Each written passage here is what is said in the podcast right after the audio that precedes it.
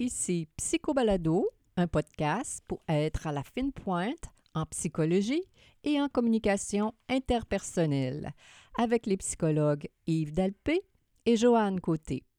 Bonjour à tous.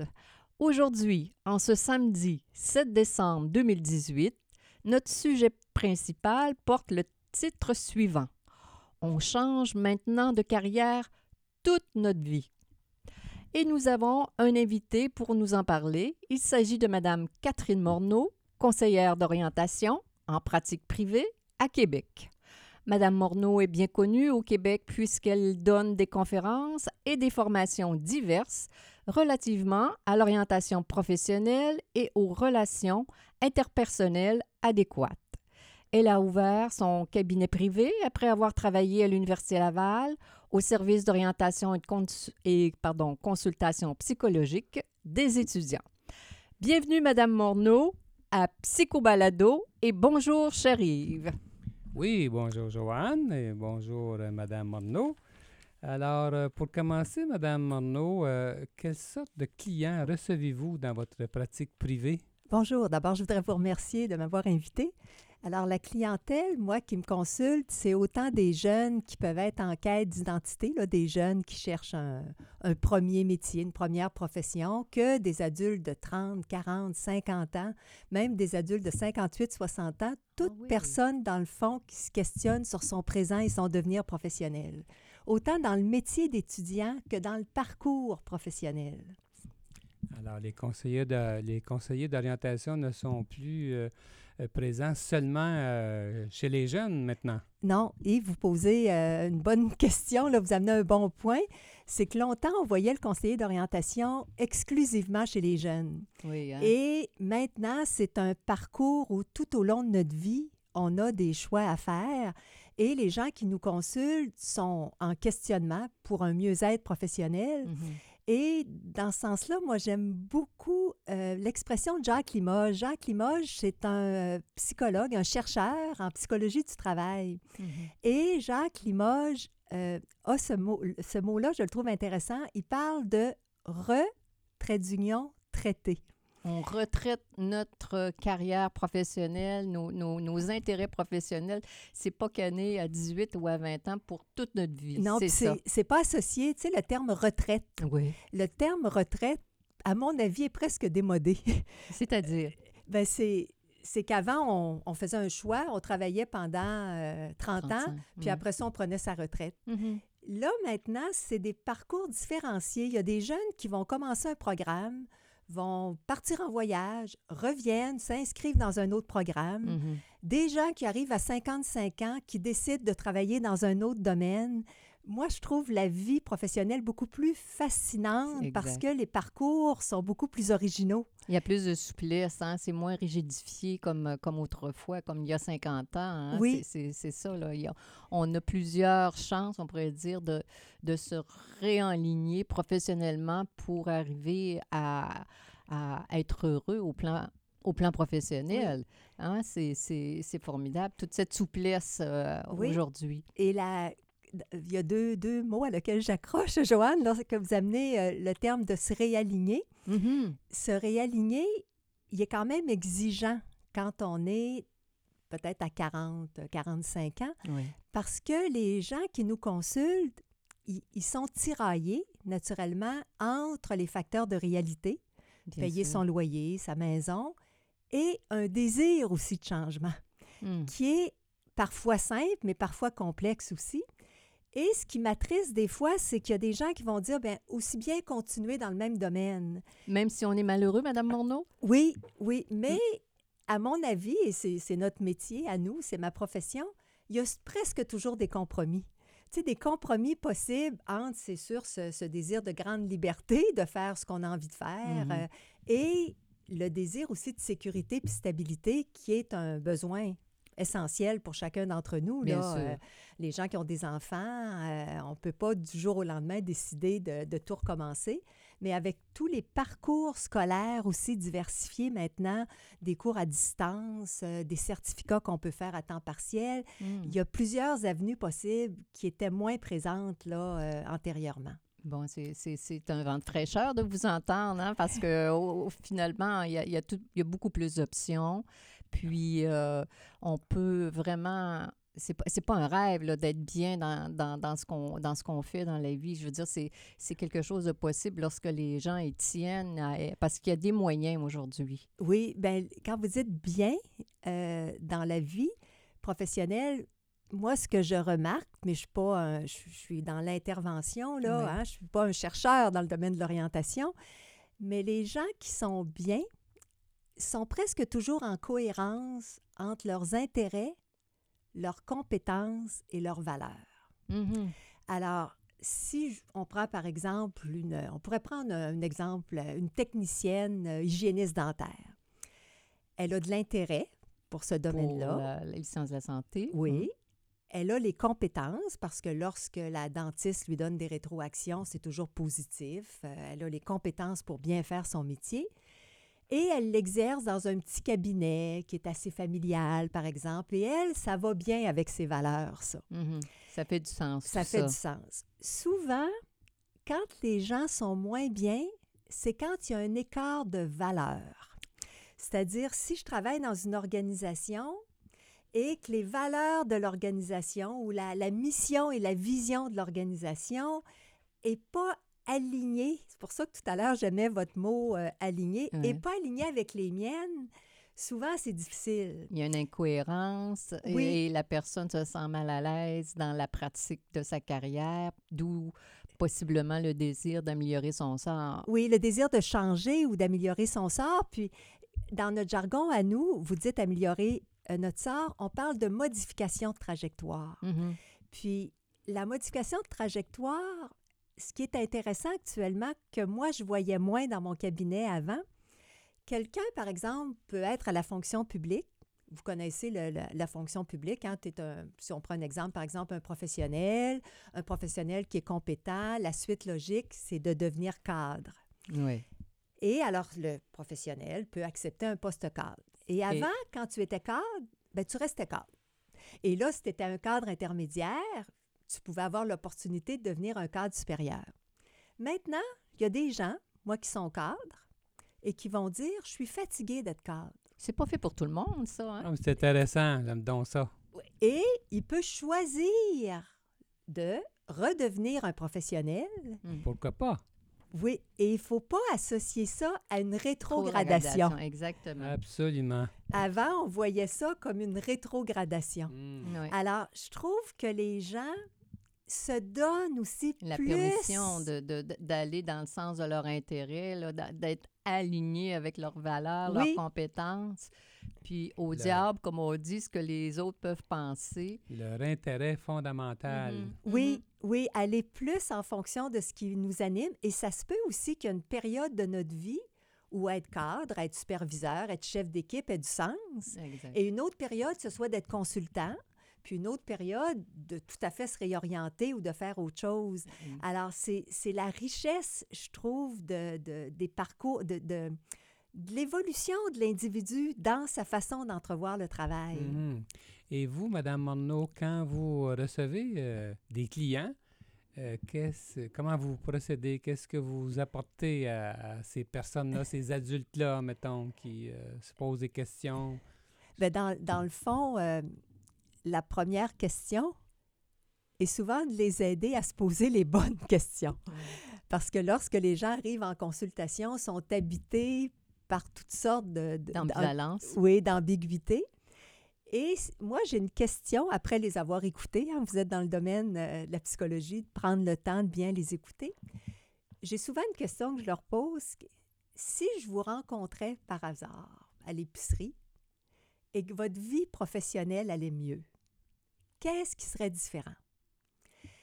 Et souvent, par cette simple question-là, ils vont sortir l'essentiel de ce qui ne va pas, Hein, qui est souvent plus petit que ce qu'ils avaient imaginé. Ah, Quelqu'un peut tout simplement dire j'aurai un meilleur salaire ou j'aurai plus de responsabilités ou j'aurai moins de responsabilités ou je ferai j'aurai un emploi où je ferai davantage d'écriture parce que je suis passionnée d'écriture, c'est j'ai déjà fait ça dans mon travail et là je fais le moins.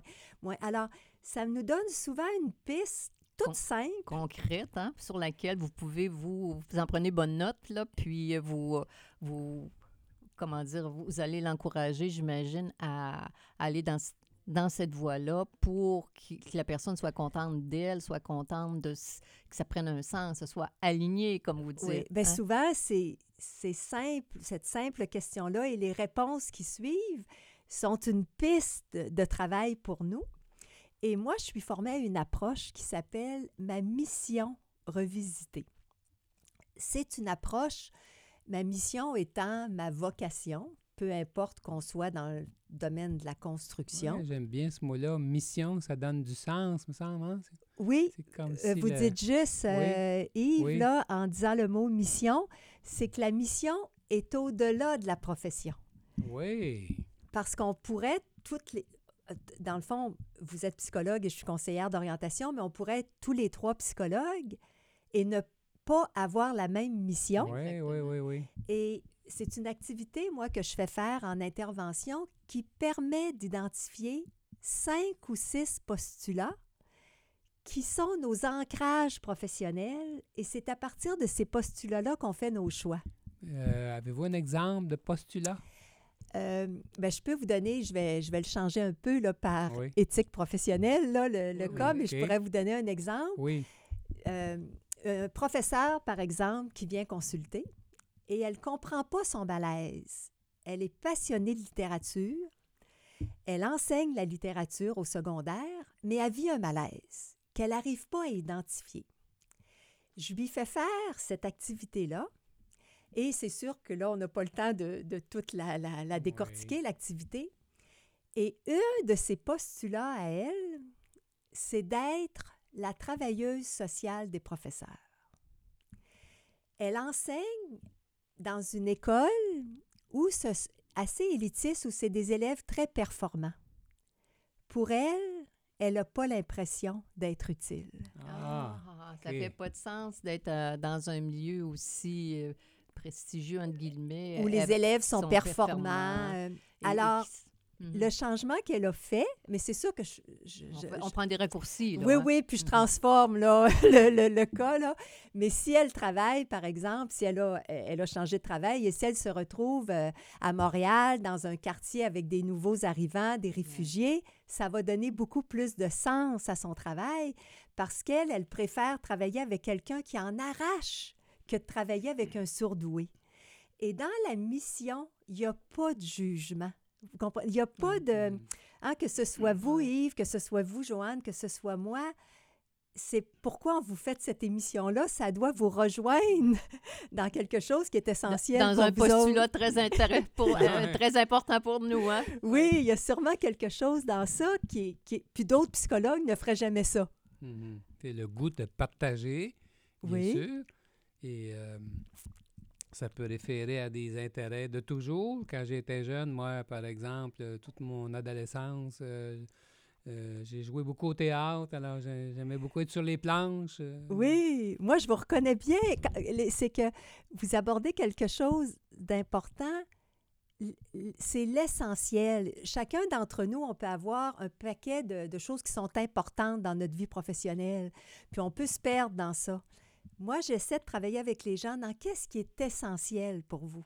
Hmm. Et quand je dis qu'il n'y a pas de jugement, pour quelqu'un, ça peut être essentiel de faire de l'argent, pour quelqu'un d'autre, mm-hmm. avoir un grand sentiment d'utilité, de créer. Mm-hmm. Mais encore là, créer, ça veut dire, c'est très large. Exactement. Absolument. Ça peut c'est pas juste d'avoir, euh, de créer comme un artiste, là, hein, ça, ça, c'est large comme définition. Absolument. Quelqu'un peut être en informatique et faire du développement. Quelqu'un peut être dans les... Alors, être artiste, euh, créer, c'est encore très large. Absolument. On peut être un ébéniste qui crée des meubles. Oui, oui, oui, oui. oui.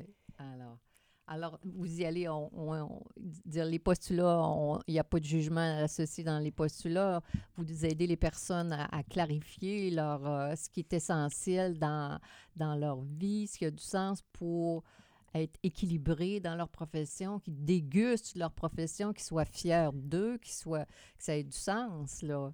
Puis les, les quand vous dites ça aussi, euh, que ça ait du sens et en même temps, c'est, ça n'a pas le même sens pour chaque personne. Il y en a pour qui le travail, et ça, ça me fascine, moi, le travail et les loisirs, c'est séparé. Mm-hmm. Et il y en a d'autres que c'est plus lié. Et souvent, ceux que c'est plus lié vont continuer de travailler bien longtemps. Ah, ça a plein de sens. Là. Oui. Ça, ça me rejoint beaucoup. Oui, parce que euh, c'est comme si le travail est presque un loisir. Exactement. Et ça, ça peut peut-être, euh, je voudrais pas prendre trop de temps pour euh, parler de, de juste cette étape de vie-là, mais moi, dans ma pratique avant, on n'avait pas beaucoup de gens de 50 ans et plus. C'était beaucoup les jeunes qui consultaient, des gens du mi-temps, parce qu'au mi-temps de la vie, vers la quarantaine, bon, est-ce que je deviens cadre? Est-ce que je retourne aux études? Est-ce que... Mhm. Et souvent, ma clientèle, plus, j'avais pas de gens plus âgés.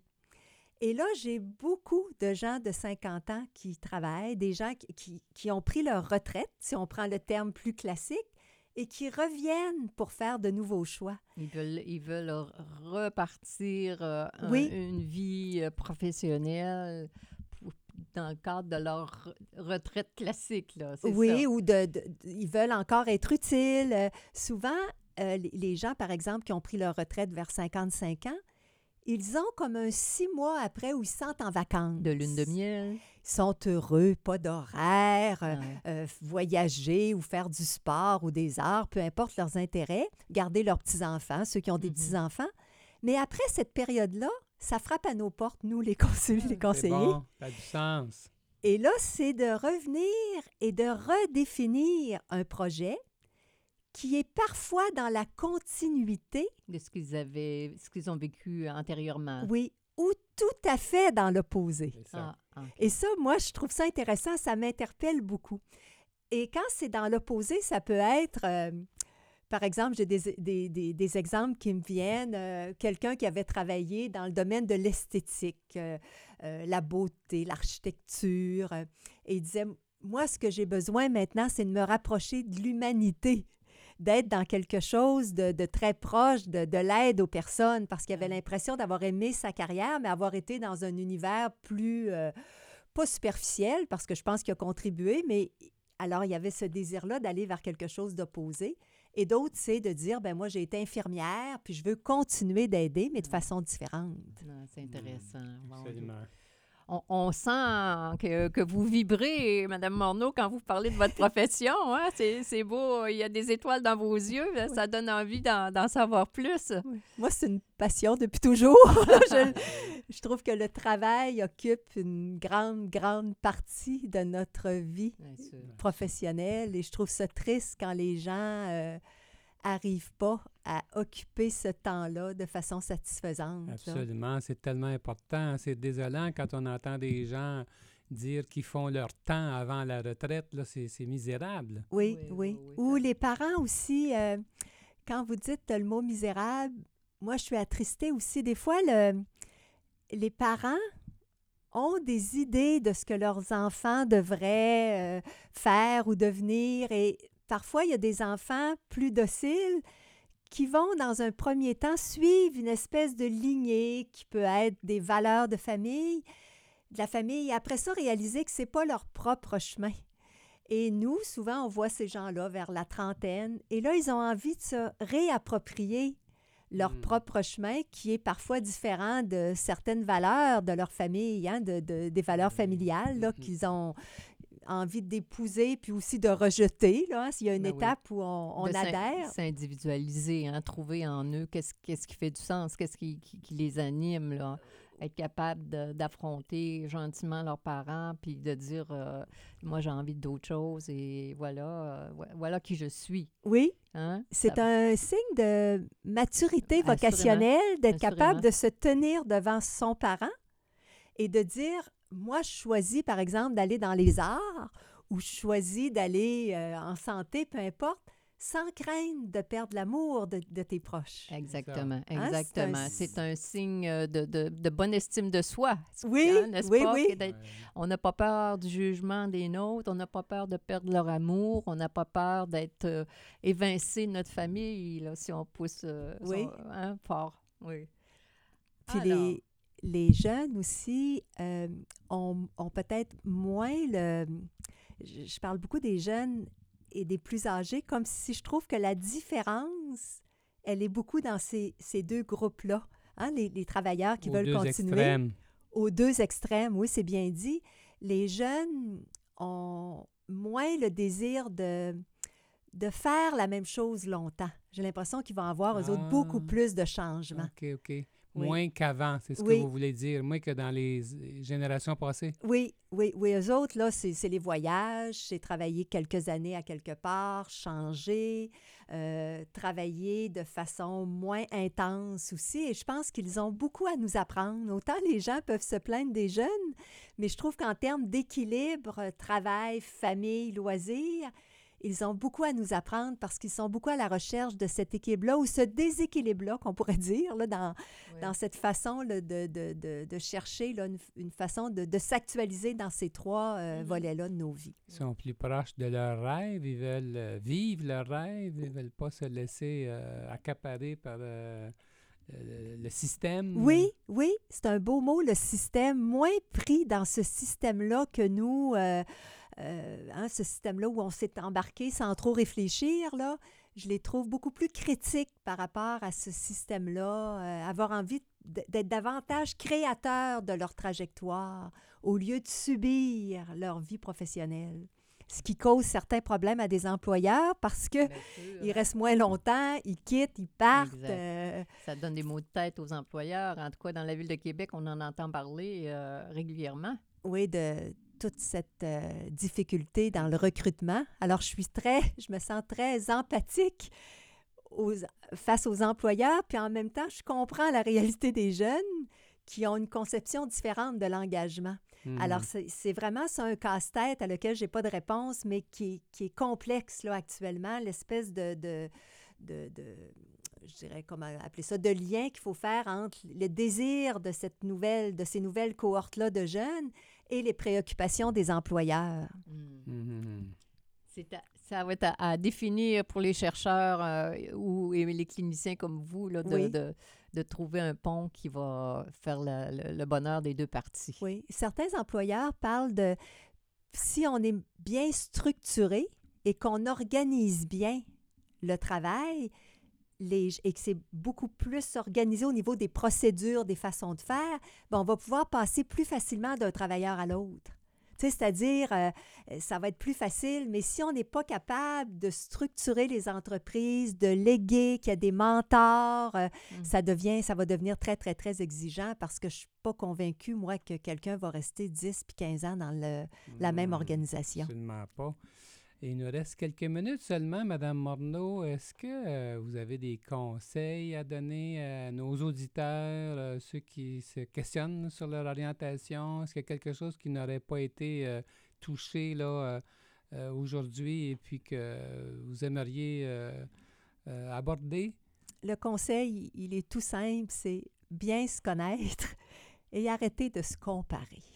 bien se connaître pour faire des choix éclairés en fonction de qui nous sommes. Dans le fond, créer son sentier professionnel en fonction de ses valeurs, son identité, au lieu de chercher hein, à, à ressembler à, au voisin ou à la voisine. Et c'est la meilleure garantie d'actualisation de soi au travail, à mon avis. D'être fidèle à soi-même. Oui, hein? oui, c'est bien dit, fidèle à soi-même. Oui.